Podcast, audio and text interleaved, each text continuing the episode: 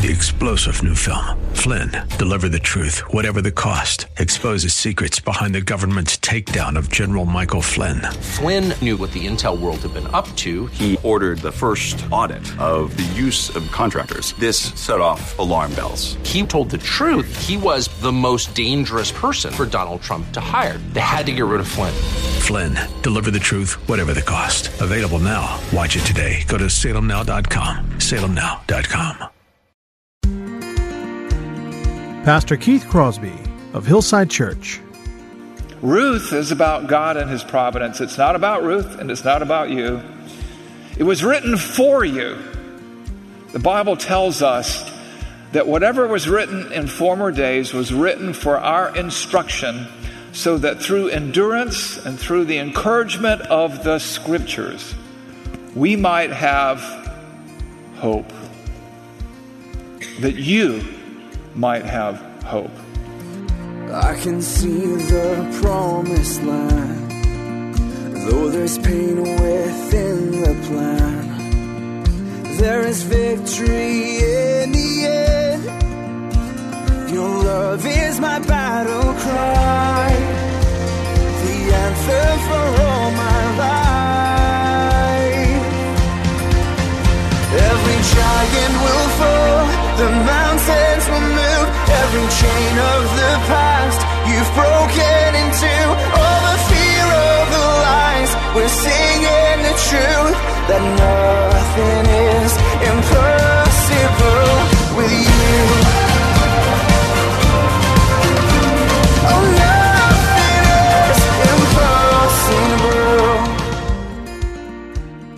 Hello and welcome to today's edition of the Grace to Live radio broadcast with Keith Crosby, Senior Pastor of Hillside Church in San Jose, California. We are so delighted that you've chosen to spend time with us today on the broadcast. And as always, we would encourage you to follow along with us in your Bibles if you can. On today's program, Pastor Keith will be taking us through a series on the providence of God, where we'll be making stops in the book of Ruth, in the Psalms, and also in the book of Job. So if you have your Bibles, please turn with us today to the book of Ruth. Now, here's Pastor Keith with today's study. All right, so we continue with our study of the book of Ruth. It's a powerful little book. It's like TNT or nitroglycerin. Explosives come in small packages. I wouldn't say that it does damage, it does good. This is the Word of God. Uh, and so this is installment two in our study of the book of Ruth. It's entitled The Plot Thickens. Uh, it's Ruth chapter 2. It's find, and the series is called Finding Hope in Hellish Times God in Everyday Life. And so here we are. Uh, But I don't want to jump in too fast. I want to ask you a foundational question here. And that is this What is the Bible about? You've thought about that? What is the Bible about? I'm serious. Now, reflexively, you might say, God. And you'd be right. But I remember too with my toddlers saying, What'd you learn about in Sunday school today? God. What else? Jesus. You know, you, you know, and so you're trying to say, okay. And as they got older, they got more out of it, of course. And of course, you know, sitting in the I remember them sitting in the main worship service with us too every Sunday and seeing one of the daughters uh, when she was about nine or ten start taking notes, you know, and so it's all good. The Bible is about God. And if, so if you answered that, you would be right. But sometimes when we read the Bible, there's a very human tendency to read ourselves into the story. You know, you read a book about Joshua, you know, like Joshua, or you read about David and Goliath and Joshua and his conquest, or Ruth, and you inadvertently try to make, you know, personalize it in a way that it was never meant to be personalized. I mean, maybe you've heard a sermon like Slaying Your Giants, or Conquering Your Fears, or something like that, you know. I listened to a sermon recently from a sermon series at another church called Courage. And the preacher was preaching about Joshua and the uh, Jewish people crossing the Jordan to invade the promised land. And the, and, and the Levites went into the river with the uh, Ark of the Covenant. And then the Israelites hurried across And when they got to the other side, they stopped and they rested. And the whole point of the sermon was you have to have the courage to rest too. And that sermon had nothing to do with that text at all. The thesis of the sermon was we live hurried lives and we hurry across our Jordans and we get on the other side and we have to have the courage to rest. It's not what it's about. It's about God's sovereignty and the conquest of the promised land. You see, sometimes we do things with the text we shouldn't do. And I'm sure many people found comfort in that talk. You have to have the courage to rest. But we need to avoid making the Bible about us because the Bible isn't about slaying your giants. The Bible isn't about conquering your foes or your, uh, overcoming your obstacles. The Bible is about God and his unfolding drama of redemption. He is the grand subject of every book of the Bible. Not me and not thee. All of which brings us back to Ruth. Ruth isn't so much about Ruth as it is about God. You look at you say, well, the title is Ruth. The title isn't part of the text. We've inserted titles in there. The Hebrew text doesn't say Ruth, it just starts. Ruth isn't about Ruth. It's not about Naomi. It's not about Boaz or you for that matter. Ruth is about God and his care for his people in the form of divine providence. Ruth is about divine providence. There is some Christology in there as well. But you say, providence, what is that? And then you, some people say, oh, wait a minute, this is going to be about theology. Not theology again. That's like your kids saying, not asparagus again, I want to eat ice cream for lunch. But as Spurgeon once said, theology is to the Bible what science is to nature. It is through theology that we categorize and organize our understanding of God and His Word and our, His purposes. And so, in Ruth, as we discussed, is a surprisingly theological little book because Ruth is about the providence of God, first and foremost. Providence. What's that? Here's a simple definition Divine providence is the governance of God by which He, in wisdom and love, cares for and directs all things in the universe, being in complete control of all things. Now, as we work through this, I'll come back to additional definitions that I'll simplify for you, but that's one definition. Most of the time, you don't notice providence. Maybe unless you look over your shoulder at the past. Providence, though, often escapes our attention, like right now. Right now, Earth's tilt is perfect to sustain life. Three or four degrees in either direction, and we fry or we freeze. But God, as it says in Hebrews, is upholding the universe by the word of his power in the tilt of the earth. Providence, you see that word providing or provision. Providence also includes protection from dangers seen and unseen. Here's another definition of providence providence is the very real and active care of God for his creatures.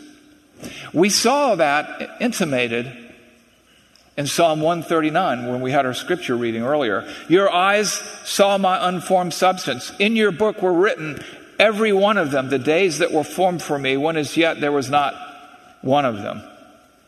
You see, you and I were created for good works in Christ Jesus to do the works that God prepared beforehand, before the foundation of the world. And by His providence, we do that. Providence assures the working out of every detail of God's plan formed before the foundation of the world. And all of us, each and every one of us, has a role to play.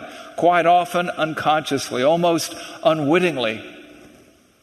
We don't know what lies ahead, but God does, and He has ordered the way.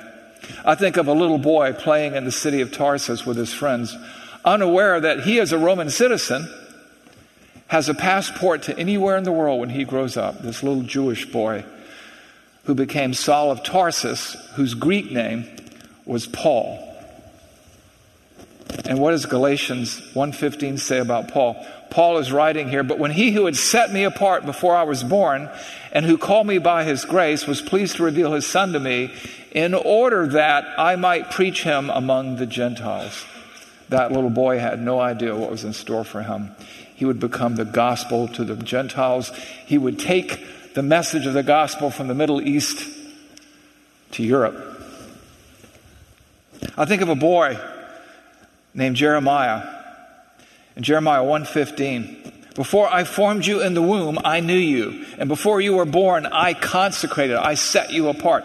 I appointed you to be a prophet to the nations, that's the Gentiles. If you're a Gentile, if you're non-Jewish, most of you are here because of God's providence from Jeremiah Paul. Which brings us back to Ruth.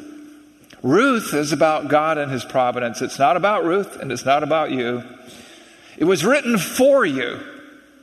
The Bible tells us that whatever was written in former days was written for our instruction so that through endurance and through the encouragement of the scriptures, we might have hope. That you might have hope. You see, God has raised us up for such a time as this, and He has told us about Ruth and Naomi that through the endurance and the encouragement of the scriptures, we might have hope in hellish times. And we are living in hellish times. Providence. Providence works its way into art. Art sometimes imitates life. And in William Shakespeare's play, As You Like It, the character Jacques in his opening monologue remarks, All the world is a stage, and all men and women merely players. They have their exits and they have their entrances, and one man in his time plays many parts. Now, I don't think he understood providence, but he got it right mostly. Their play, your play, is God's unfolding drama of redemption, that the Godhead, the Trinity, is the star. We are supporting actors playing supporting roles. The question is, how will we play them? Will we phone it in as Christians? Uh, will we uh, embrace the role and get into character and manifest the character that God has called us to manifest? Some of us have bit parts. Some of us think we have bit parts, but actually play huge roles, having no idea where things are headed like Naomi, Ruth, Boaz, Jeremiah, Saul. And some of us have more modest roles to play. We're in the background, we're in the foreground, we're backstage. But we know, we know that God causes all things to work together for good for those who love Him, for those who are called according to His purposes. And His purposes are mostly, mostly, mostly accomplished through providence. And Ruth's story is a case study in providence and being called according to his purposes. And it is written for our hope that you may find encouragement in difficult times. That you would look at this resourceless, helpless, destitute widow and understand that she is an integral part of all God ordained and drew together for your salvation for your salvation. Because through Ruth came the Messiah, right? She is the mother of Obed, who is the father of Jesse, who is the father of David. And you go through all the way the line, and you can see it in the, in the Gospel of Matthew in the genealogy. These are the ancestors of the Christ. And so today we look more closely, we delve and dive into Ruth chapter 2, verses 1 through 23, and we begin to understand that God's care for his people includes us and down to the smallest details in our lives. And so I hope by examining this passage, we're going to organize it around four vignettes or four scenes. I hope that you will find hope and encouragement today. So, here are the four scenes or the four vignettes. The plot begins to materialize, things begin to develop, the plot thickens, and then it's too good to be true, or not necessarily. And the context of all this is Chapter 1, verse 22 And they arrived in Bethlehem at the time of the barley harvest to glean. So, vignette number one or scene one, the plot begins to materialize. Ruth 2, 1 through 3. Now, Naomi had a relative of her husband, a worthy man of the clan of Elimelech, whose name was Boaz. Well, what a way to start. And then things just shift. And Ruth the Moabite said to Naomi, Let me go to the field and glean among the ears of grain after him whose sight I shall find favor. Remember that, you know, this is harvest season and whatever's left behind, the poor and the destitute can pick up. And, and Ruth is saying, hey, we're going to starve. Let me go, let me go glean. And whoever lets me into their field, I'll glean after everything is picked over. And Naomi says to her, go, my daughter. You have to notice Ruth the Moabite. You see that title over and over again because that renders her unacceptable to almost all of Bethlehem. Moab was an enemy of the Jews. So she set out and went and gleaned in the field after the reapers, and she happened to come to the part of the field belonging to Boaz. Here's Boaz's title, who was of the clan of Elimelech. So what? What we're going to see here is that there are no accidents in God's universe, in God's economy.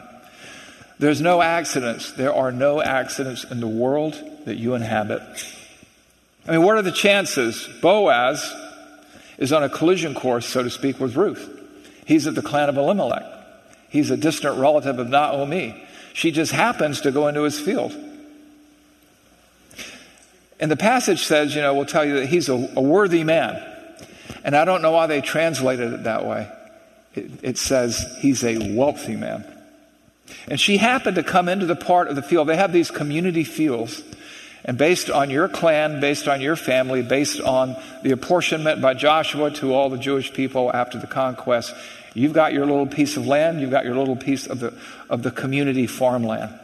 And so she goes in there and she shows herself to be you can see already that she's diligent, right? Verses 2 and 3, she says, Let me get after this. Let me get to work. We need to eat. And she comes into this part of the field, and we're told a second time that he's of the clan of Elimelech because there's, every, there's a reason for all of this. Everything in the world happens for a reason.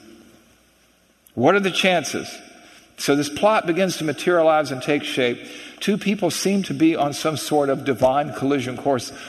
Probably a better description is divine appointment. But before we get into scene two, what's, it, what's in it for you, right? What's the application here for you? And it's this simply understand always, no matter what happens to you, nothing in your life happens by accidents, including good things, including bad things, and all things in between. Sometimes you have a, a, a job promotion and it's really not a good thing because it may require too many hours away from home. Maybe that's a trial that God has ordained for you to balance the necessity of shepherding and caring for your family or supporting your family or pursuing uh, what some people would call uh, the American dream. Or maybe your daughter or son comes home from school and informs you that her teacher and the school counselor and the principal have determined that they're really of a different gender trapped within the wrong body. When you know that such things are absolutely impossible in God's world, nothing happens by accident. You have opportunities to play out the role that God has assigned you, to play that part, a part that is bigger than you can see. Even in the routine and not so routine hardships, God is there. And from our text, we can see also that we're not puppets. Character matters. God declares the end from the beginning. He's going to have His good pleasure. It's, his will is going to be done. Each of us have a role to play, but each, each of us have choices within that role, like Elimelech had. And he chose not to play the role the way it was assigned, and it cost him his life. But we see here Ruth is a woman of character, and character shows its prominence in trials like this, in trials that you encounter. Character matters in terms of how well we play the roles that God assigns us. And so we see that Ruth is going to play her role with character. She's going to care for Naomi. She's going to work hard. She's going to make her way in the world. And she has no idea the blessings and the trials that lie ahead. Okay, scene two. Things begin to develop. We see that in Ruth 2 through 7. Verse 3. I want you to look at her determination, the, the way it's worded here, the sequence. She sat out and went and gleaned in the field after the reapers. And she happened to come to the part of the field belonging to Boaz, who was of the clan of Elimelech. And then look at the next verse 4. And behold, and behold, look, when you see a behold, it's, uh, it's pointing the finger at something big. Boaz came from Bethlehem, and he said to the reapers, The Lord be with you. And they answered, The Lord bless you. They're pointing something out to us here. Lo and behold, basically, uh, would, we would say today. But he, the Bible is saying, and look who shows up. Ruth is here, He's her relative. We hear that right in the opening words, the opening volley, chapter 2. And then he shows up. And she happened to be in his part of the field, and he happened to come. What are the chances of that? It's providence. It's no small thing. So, this guy, he is a big deal. He is a, I think the theological term is a big dude in the community. And he's got resources. Now, here's the thing often people with resources don't come through because they won't come through. I remember my father, when I was growing up, um, he said to me, he was a businessman and he had experienced some uh, victories and defeats, you might say. And those victories and defeats and his advice shaped my life and my work ethic and the way that I viewed the world. And he told me one day, Look, son, there are people who will buy you a cocktail, but when you're down and out, they will not buy you lunch. You never know. Ruth had no way of knowing. And sometimes the appropriate parties just don't seem to connect. And sometimes they lack character. But what we do here and what God does for us here in giving us hope in these hellish times is we look at them in their own hellish time, the time of the judges, when everyone did what was right in their own sight, we gain insight into the character and religion, religion in a good sense, of Boaz. His greeting to his reapers is telling. Often reapers were day laborers and not always shown courtesy or kindness in the culture. It's doubtful they were all his regular employees because people didn't employ large workforces then, and there are enough poor people trying to eke out a living hand to mouth day to day that if you needed your field harvested, you might take an overseer and two or three key people and put them to work. But almost nobody would do what he did. Would, would walk up and address them as a group. He, he would normally speak through his overseer that wasn't always the case, but I'm just saying what we're seeing here is an indication of his character. When he says to them, The Lord be with you, and they say back to him, The Lord bless you. His greetings tells us a lot. We see who he is and perhaps how he is. And then watch what happens in verse 5 and forward. Then Boaz said to his young man, who was in charge of the reapers, the foreman, Whose young woman is this? And the servant said, the servant who was in charge of the reapers answered, She is the young Moabite woman who came back with Naomi from the country of Moab.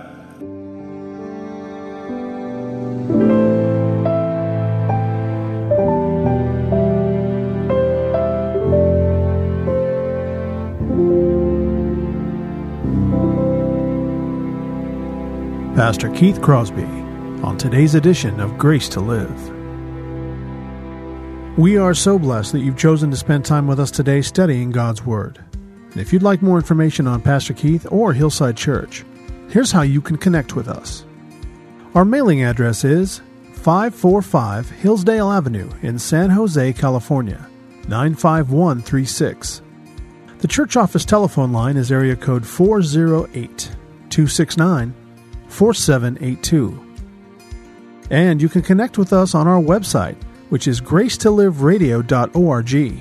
There you can check out archived messages of past sermons and also listen to Pastor Keith's weekly blog. And please remember that the Grace to Live radio program is a listener supported ministry outreach of Hillside Church if you'd like to partner with us financially. Again, all of these things are available to you on our website, gracetoliveradio.org. Also, like to remind you that Pastor Keith and the staff here at Hillside always look forward to hearing from you. So if you'd like to drop us a note, you can email us here at keith at hillside.org. Well, we hope that you'll join us again next time for Grace to Live. But until then, I'm your host, Kevin Reeves, and on behalf of Pastor Keith and everyone here at Hillside Church, it is our prayer that the Lord will richly bless you. And thanks for listening.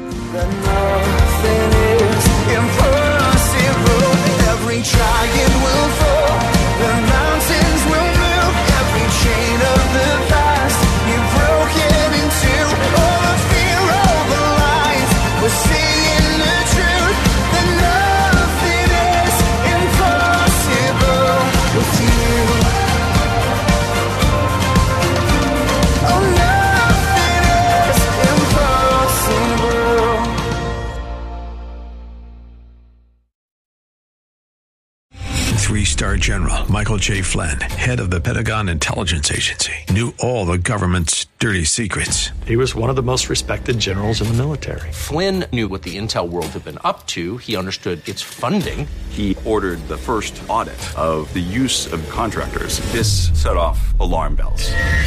The explosive new documentary, Flynn, Deliver the Truth, Whatever the Cost, uncovers the facts behind this scandal. Flynn told the truth. He was the most dangerous person for Donald Trump to hire. I find out the worst enemy that I'm going to face in my life is right here in America. They took my assessment and they wanted me to change it. And I was like, I'm not changing it. They had to get rid of Flynn.